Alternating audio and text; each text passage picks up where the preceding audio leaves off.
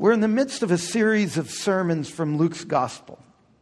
Over the past couple of weeks, and for a couple of more, we're focused on the theme of following Jesus. The largest section in Luke's gospel goes from chapter 9, verse 56, where it says Jesus set his face like flint toward Jerusalem, and chapter 19, when he arrives in Jerusalem. Right, so this is the biggest chunk. It's called, very technical, the Lukan travel narrative. It's not a direct geographic travel. I mean, he's jumping all over, but it is a very intentional trip to Jerusalem. And Luke structures it not only to talk about Jesus' journey to Jerusalem, but about our journey following Jesus. So, at the heart of Luke's gospel is the notion of following Jesus. And he uses the actual disciples following Jesus to Jerusalem as a template for us, the reader, to reflect on our own lives how we follow Jesus. Okay? And what we've been doing over the last couple of weeks, and we're going to do for a few more, it's different than what we often do in church. Often in church, um, a little more than half the year, I'll take a passage of Scripture and we just kind of go through that passage. But over the last few weeks, and for a couple more, we're going to pull back and we're going to look at themes. And we've been looking at this theme of following Jesus. How do we follow him? And how, what are the key issues that Luke lays out for us who also follow Jesus? So, a couple of weeks ago, we saw the first one is that Luke, in Luke's gospel, Jesus takes very seriously how we start the journey. That it's crucial to begin well. Right? You can reflect on your own life and trips, right? Tristan and his brothers got trapped on Mount Washington. Is that the right one? Somebody help me. I don't even see Tristan anymore. Mount Washington, right? It was like with wind chill factor, negative 40. They took a wrong turn. It was a blizzard. They were on the mountain for many, many hours. And through the prayers of the saints and a great miracle, the, the rangers found them and if they hadn't started well with the right clothing, they wouldn't be here today. A lot of people get started in the Christian life poorly and they stall out. It's like a woman in birth for 72 hours.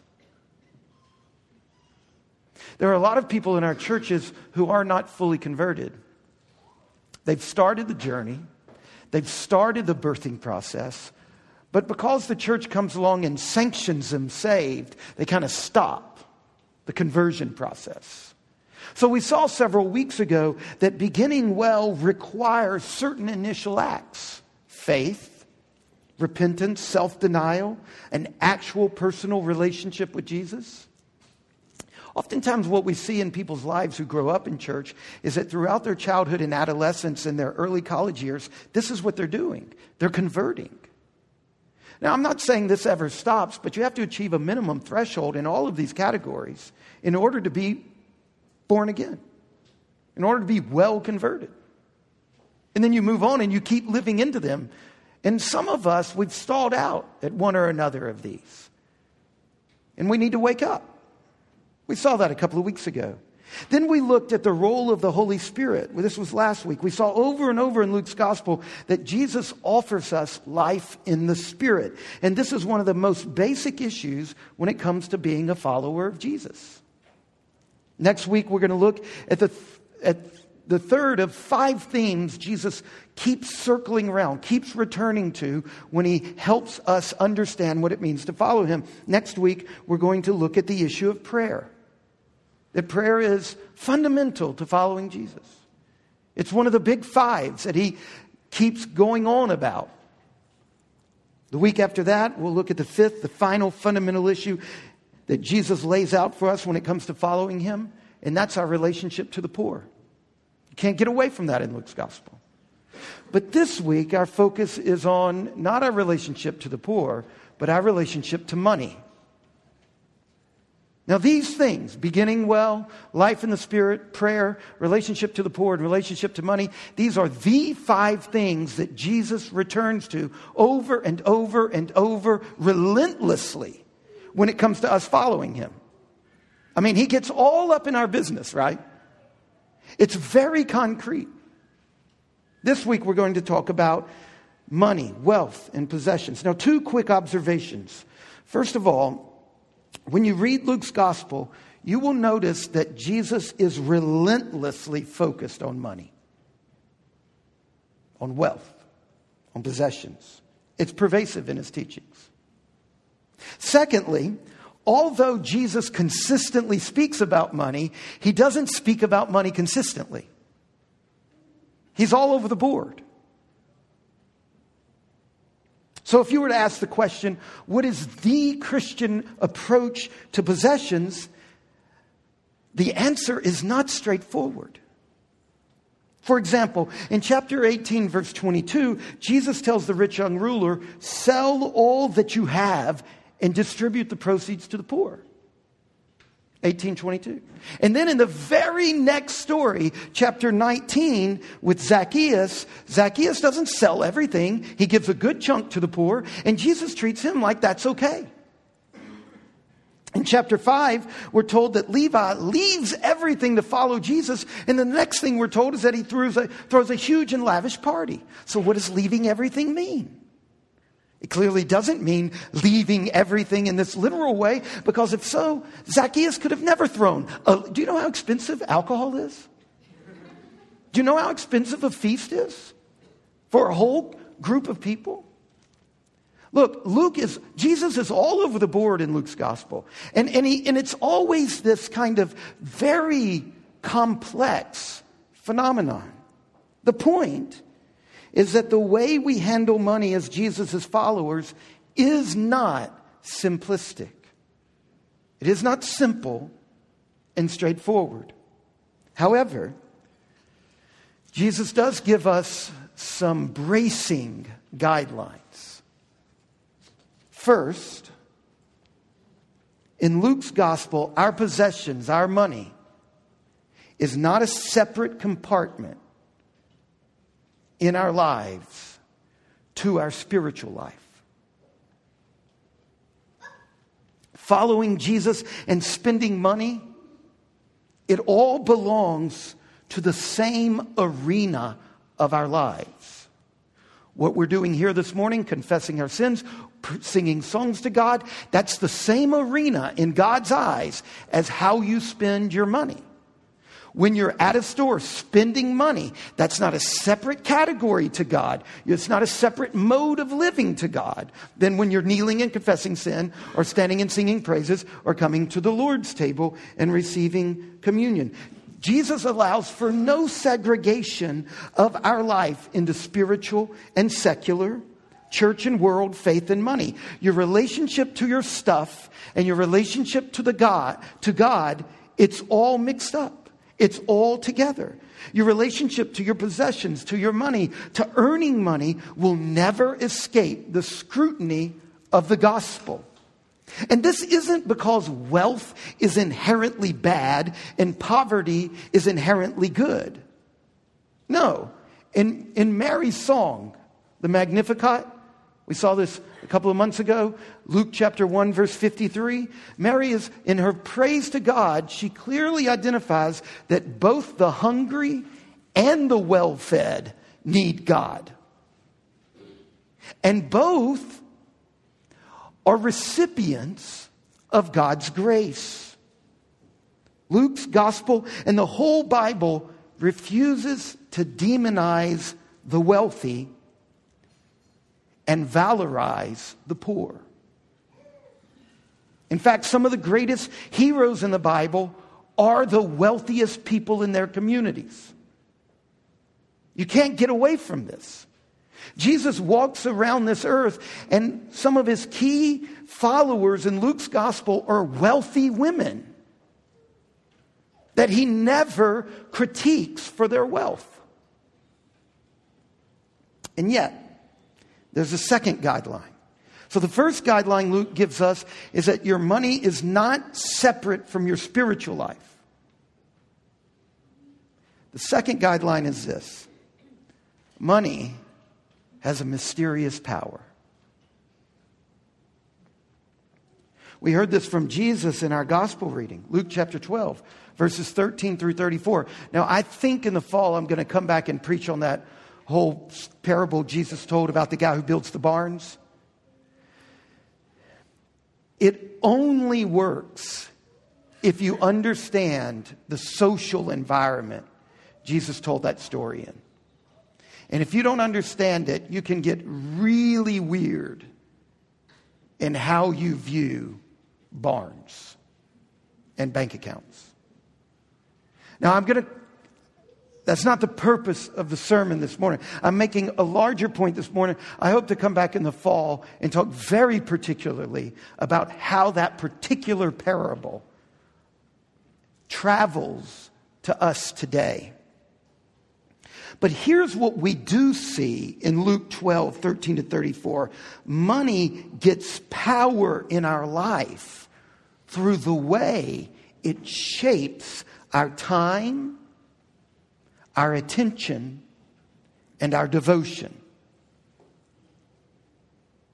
Money gets power, real power and traction in our lives by how it shapes our time, our attention, and our devotion. And in our society, this is quite radical because our society takes it as obvious that the pursuit of money, of wealth, should determine how we allocate our time, our attention, and our devotion. College students, just think about this whole thing you're involved in. You go to college, spend an enormous amount of time and attention and devotion so you can get the ticket to then doing that for the rest of your life. And you're indoctrinated in this. But we've got to be very, very careful here. Jesus makes it very clear. Luke 12, verse 34. Listen to his words again. Where your treasure is, there your heart will be. And remember, the greatest commandment is to love God with all your heart. But if your treasure is with money, no matter how much you go to church, confess your sins, sing your songs, take communion, no matter how much you do all of this stuff, if your treasure is money, your heart is there. Chapter 16, verse 13, Jesus says this No one can serve two masters, for either you will hate the one and love the other, or you will be devoted to the one and despise the other.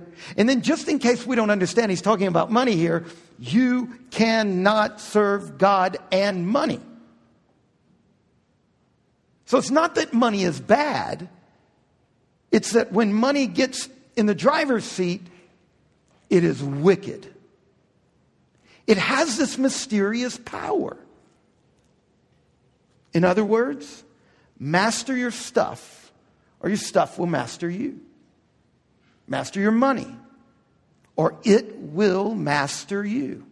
It, it's a very powerful thing. You cannot be, and it, this doesn't, this has nothing to do with being rich or poor. You can be a poor idolater of money, and you can be a rich non idolater. Money is power. Wealth is power. Possessions are power. No matter how much or how little of it you have, it has this mysterious power. Jesus warns people far more about greed than he does about sex. That doesn't mean sex doesn't matter to him. It means that we've got to take the power of this thing seriously. You can be in an idolatrous, broken, twisted, subservient relationship to money no matter how much debt you're in, no matter how much income you have. But either way, whether you're rich or poor, if you are like that, if you're greedy, if you haven't mastered money, but it has mastered you, that is a form of worship. And you will become like whatever or whomever you worship. That's a fundamental law of being human. If you're giving your love and your trust and your obedience to money, Jesus teaches us here in the, in the gospel, it will distort you, it'll twist you. That's what's going on with this whole story I read earlier about the guy who built the barns. Look, if you understand in that culture, what's happened is he's given his love and his trust and his obedience to money, and he's become a vile creature. He's become Gollum. He's been twisted. He's been distorted. If you're trusting money to give you control over life, to give you safety and security, maybe you don't even spend money very much. Maybe you trust money so much by keeping it tucked away in a bank account, being very wise and prudent and stingy. So that you feel secure. Maybe you trust money by trusting it to give you the things that elevate your social standing. So some people trust money by saving it, and some people trust money by spending it. In our community, the bigger challenge is on the latter. We live in a community that is not flashy by and large. And the idolatry of money in this community is primarily about trusting its savings to secure you against the whims and vicissitudes of life. But make no doubt about it, that can be just as idolatrous as an ostentatious lifestyle. Some people love money. You daydream about it. You fantasize about new ways to make money, new possessions to buy. You end up looking with jealousy on those who have nicer things than you or more money than you. You give your obedience to money. You use money to secure access to the things in life that give you an identity.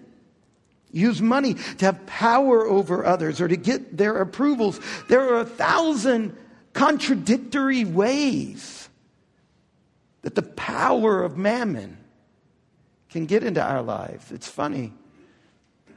I've heard nearly every sin I can imagine confessed to me. Twice, I've had murder confessed to me that was unconfessed anywhere else. Once was in a prison, a guy awaiting trial on murder. And it's funny, uh, the things that people say to me, which I guess it just, yeah, it's one of those things. I have never had anybody confess to me greed. That's one of the powers of money, is that it flies so low on the radar. Isn't that odd, obvious? That I, I live and work in the wealthiest group of people that has ever exist, existed, Americans. And I've never once had one come and confess greed to me. Yeah, it's, it's got this mysterious power. So the first guideline is that money is spiritual. It is a part of your spiritual life. Thinking about it, preparing to earn it, this is spiritual stuff. And the second guideline is that either we master our money and possessions or they master us. Now, for the rest of the sermon, I want us to take this second issue seriously. This idea that either it will master us or we master it. Luke 12, verse 15, Jesus said, Take care and be on your guard against all covetousness. In other words, covetousness can be in the form of stinginess, it can be in the form of enormous spending. It can be in lots of different forms. And Jesus says, be on guard against it. Why? Because it's sneaky, it's tricky. We've got to be proactive against this mysterious power that can enslave us. If we're not on guard, it will do that. In reading Luke's gospel, we see there are basically two ways of being on guard against this profoundly dehumanizing power of money. Two ways that Jesus uses in his multiple engagements with people when it comes to money and possessions and wealth. Two ways to be on guard. The, the first way, the most fundamental way that we begin our resistance to the distorting power of greed is in our worship. Worship is war on greed. The most fundamental way to combat the negative power of money is to worship the one who is the true God. The God of Abraham and Isaac and Jacob, because this God is generous. And we become like whatever or whomever we worship. When Israel worshiped the gods of the nations, she became like the nations bloodthirsty, oppressive, full of deceit and violence. One day, when you have time, read about this in Jeremiah chapter 27. And it's just not in our Christian heritage, we see it in Islam. Muslims worship Allah, a power, rather than a person. And it's not infrequent for this to show up in the politics and the polity, policies of those who embrace Islam. It's not just Christians. It's not just Muslims. Western humanists worship man, and the result is that every degrading whim of the human heart is honored and exalted and disseminated through the organs of mass media.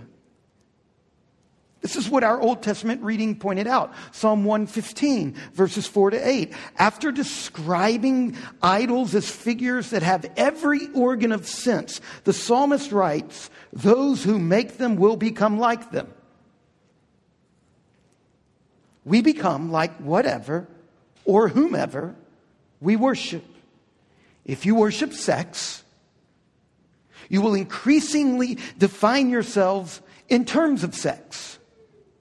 You will be defined by your sexual preference, by your sexual practices, by your sexual past histories. And you'll increasingly treat people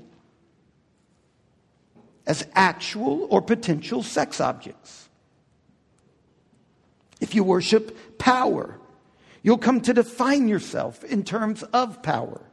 And you'll treat people as either collaborators or competitors or pawns. If you worship money, you will increasingly define yourself in terms of money and increasingly treat people as either creditors, debtors, partners, or customers rather than as human beings.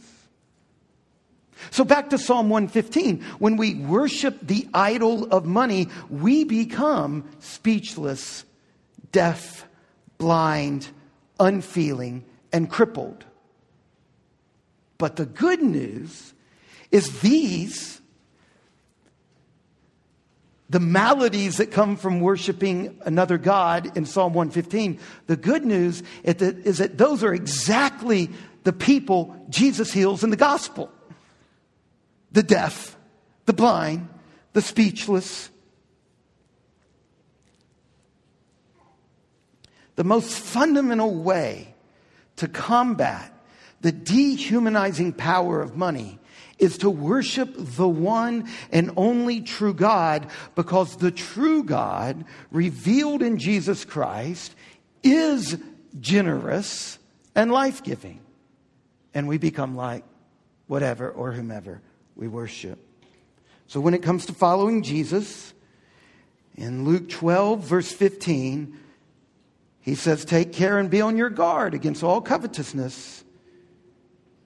And the first way that we get proactive against this mysterious power is worship. Worship is the first act of our holy war against greed. And our second, very simply, live lower than your income. Live lower than your income allows you to live. You see, in the Bible, it's not a sin to be wealthy. God makes Christians in every economic class. It's not inherently sinful to live in a wealthy neighborhood, and it's not inherently virtuous to live in a poor neighborhood. But Christians should always aim for the bottom end of their particular economic bracket.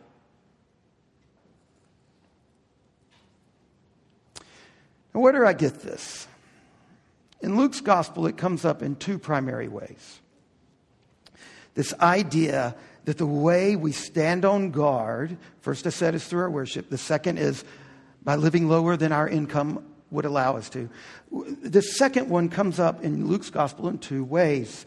The first is Jesus makes the tithe a non negotiable part of our budget. Turn to Luke chapter 11. Look at verse 42. But woe to you, Pharisees, for you, you tithe. Tithe means give 10%. You tithe mint and rue and every herb, and you neglect justice and the love of God. These you ought to have done without neglecting the others. For 2,000 years, God had insisted that the Jewish people give God back 10% of their income. It's called a tithe. There are parts of the Old Testament law that God said we're released from. You can shave your sideburns. You can eat crawfish. My wife thinks you can get tattoos. You don't have to slaughter an animal. Men don't have to get circumcised. These are all clearly identified in the New Testament. But the New Testament holds the line on don't murder, still applies. Don't commit adultery, still applies. And all through the New Testament, just like here, it holds the line on tithe. If God had changed that, we would have seen a fierce debate over it, just like we saw a fierce debate over the food laws and circumcision in the pages of the New Testament. Here's Jesus telling the religious leaders it's right to tithe, but it is re- wrong to refuse to go beyond the tithe when love and justice demand it. That's what he's saying here. He's saying, look, guys, you're holding to the tithe like that lets you off of giving anything more. No, that's just the training wheels. That's just the floor. You got to go beyond that. God owns everything. And He tells us, give away 10% of it. Now, here's where you're going to think, I've got a vested interest, and so this is all a setup, but it's not. He says, give 10% of it to the church. Now, you can cynically think, uh, I've set all of this up just to ensure my salary. I haven't, I promise you. God writes my paycheck, you don't. I've walked away from a church before and a paycheck before. I, I don't trust in you. I trust in the Lord. So, you can believe that, but it would be cynical. But live life among us, and you'll know that's not how our church operates. Our church, it's, it's remarkable how this church operates, but there's still no getting around this. And what we see in the Old Testament is that giving God 10% of our money off the top, up front, the Bible calls it first fruits, is just like us giving God Sundays.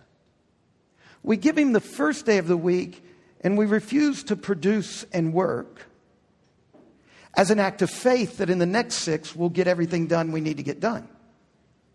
And so Proverbs 3, 5, and 6 says a fundamental mode of trusting God, verse 7 and 8, is by giving him the first fruits, the tithe. And this is what teaches our hearts not to trust our money. Look, if you struggle with anxiety, the most powerful over money, the most powerful mechanism God has given us to combat that anxiety, which is a form of worshiping money because you're putting your trust in money. The most fundamental way to, con- to fight that is by the tithe. God owns everything. We're like investment managers. We're not to use the resources of our client, God, in ways that violate his values and his purposes. When it comes to our stuff and our money, we are to be controlled by the thought that it is God's money in my bank account. Look, Ed Good's a financial planner. He has to sign all these papers about how he's going to be have integrity, how he's not going to violate his client's trust.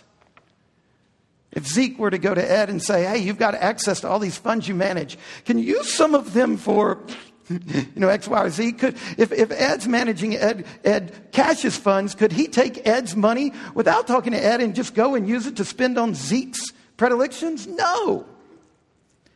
And you can't do that with any of your money either.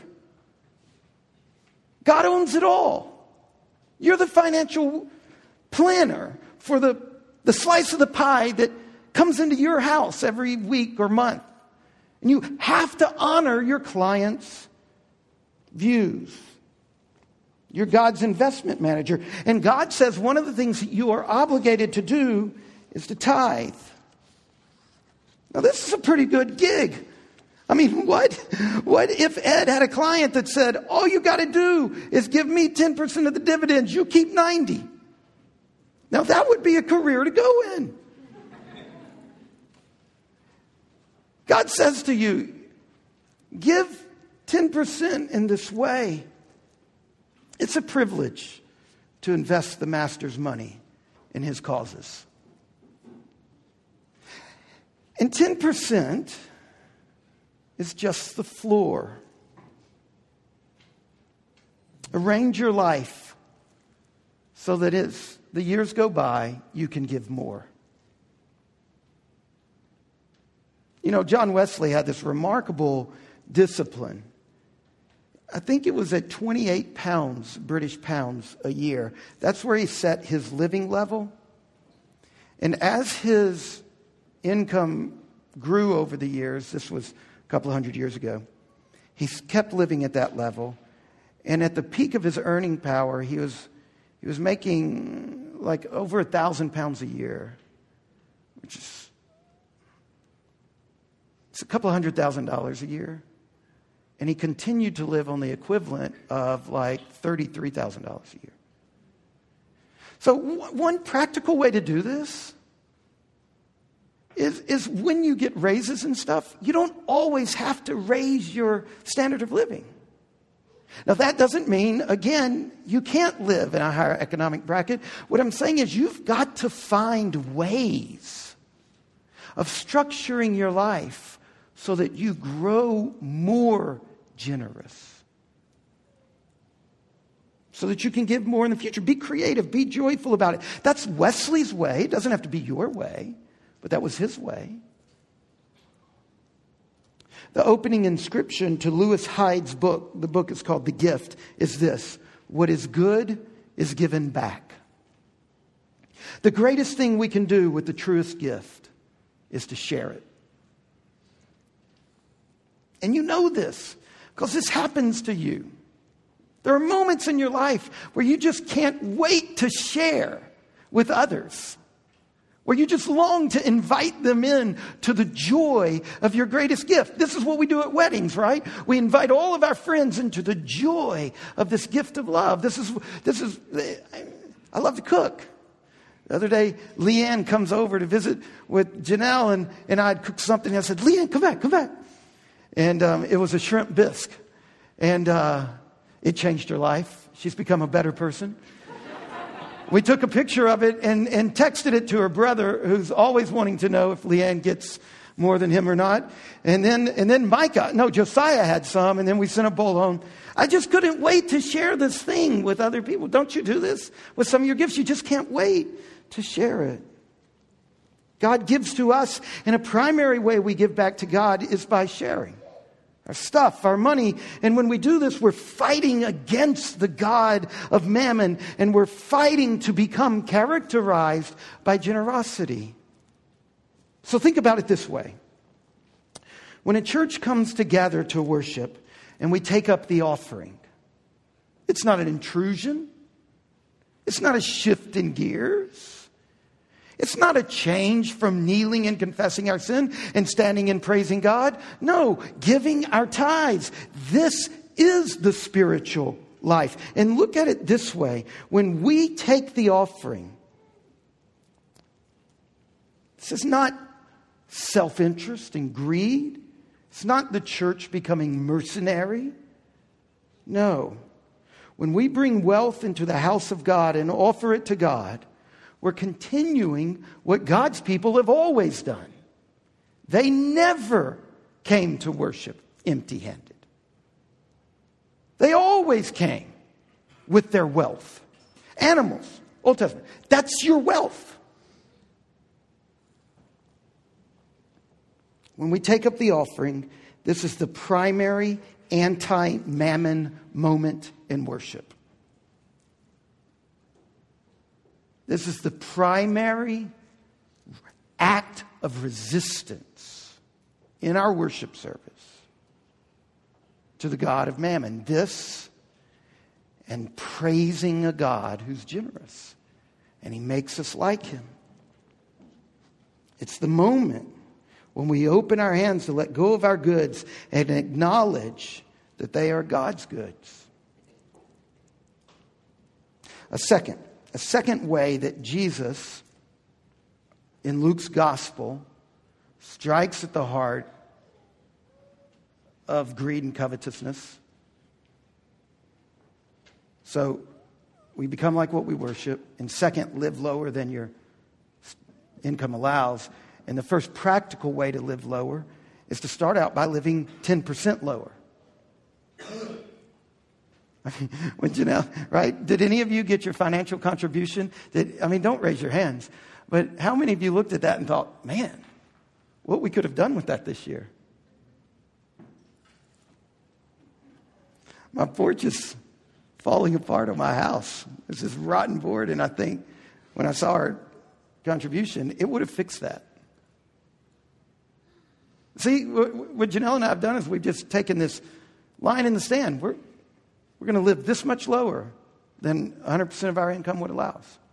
The second way that we do this is that people sell things that they love and they give the proceeds to the poor. That's a way to, that Jesus says we live a little bit lower.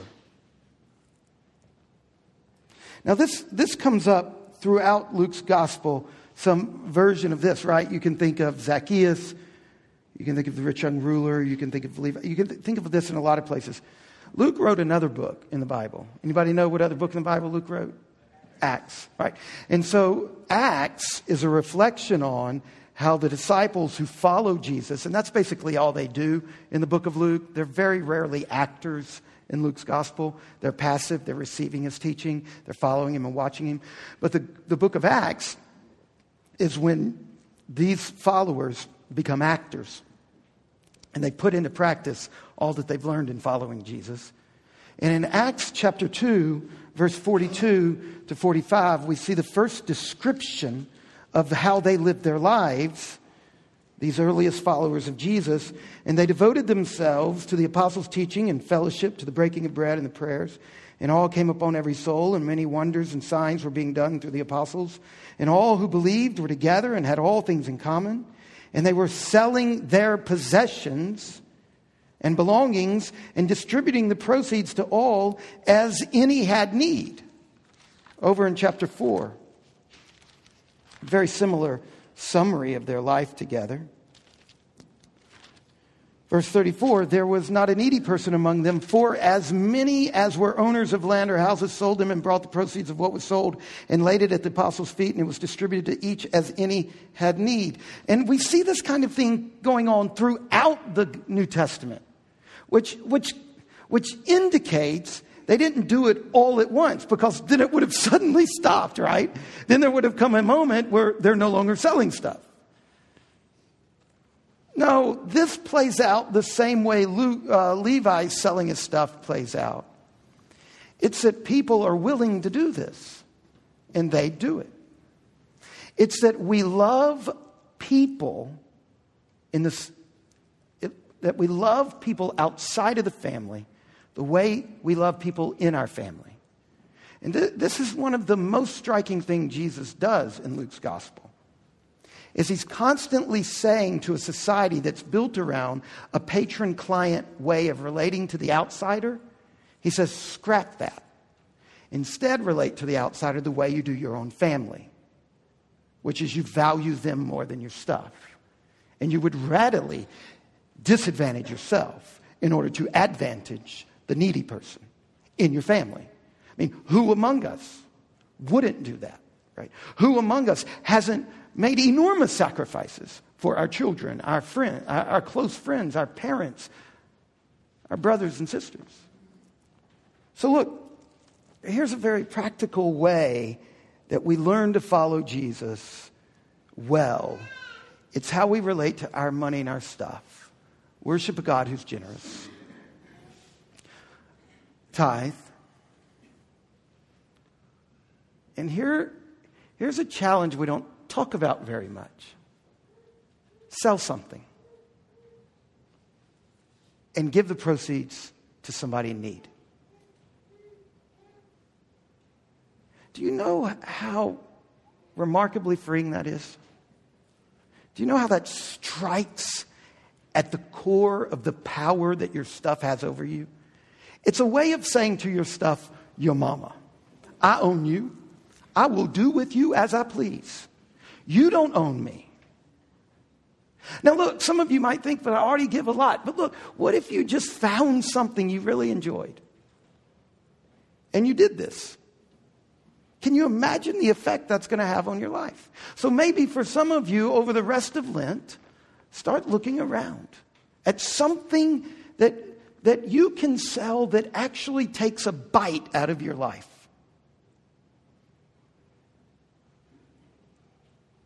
I mean, we could ratchet it up. I'm not going to say that. I mean, I, am not inviting you to do this. Maybe some of you will want to do this. We could even ratchet it up another level, right? Because they took it, and then it says they laid it at the apostles' feet to use as they wanted. That's an even further strike, isn't it? What if I were to sell something I really loved and then take it to CJ and say, CJ, you use this with no strings attached to help the needy you know of? Do you see how that removes me even one step further from, from being controlled by it? Some of you just, I mean, some of you know this. You don't like giving to the church. You like giving in your own manners. I mean, Janelle and I, our basic practice is the tithe goes to the church, and we give more than that to, to needs in the community. And we let control of the tithe go to the church, and everything we give over in that, we kind of have control over. We pick and choose. Going to give to the building fund, going to give to this need, going to give to this organization or that organization. So Janelle and I, when we plan our budget every year, we, we we start out with 10% and we use that as a, as a floor below, which we're not willing to go in, what we, in which we give to God through the church. And then we add several more percentage on top of that that we give away in other ways. In the Bible, that's called a tithe and an offering. The offering is free will and it's totally up to you. That's all those passages in the New Testament talking about giving your own heart as you own set aside. In the New Testament, that's picking up the free will offering language from the Old Testament. Now, go back to where we started. Money's not bad. Stuff's not bad. Wealth is not bad. Stinginess is. A lack of generosity is. Refusing God's obligations on your money is. Money has a mysterious power. It is sneaky and it can get into our hearts if we're not diligent. Diligent. A very wise pastor in New York, his name's Tim Keller. Um, some of these things I've talked about, he's helped open my eyes to. One very per- thing in particular that I find helpful for our church. And I'll conclude with this. This passage we heard Zelda read. Ephesians 4:28. This passage helps us see that it is possible for Christians to give too much money away. And to be honest, for most people in our church, this is what you really need to hear. Our church is embarrassingly generous and sacrificial in its giving.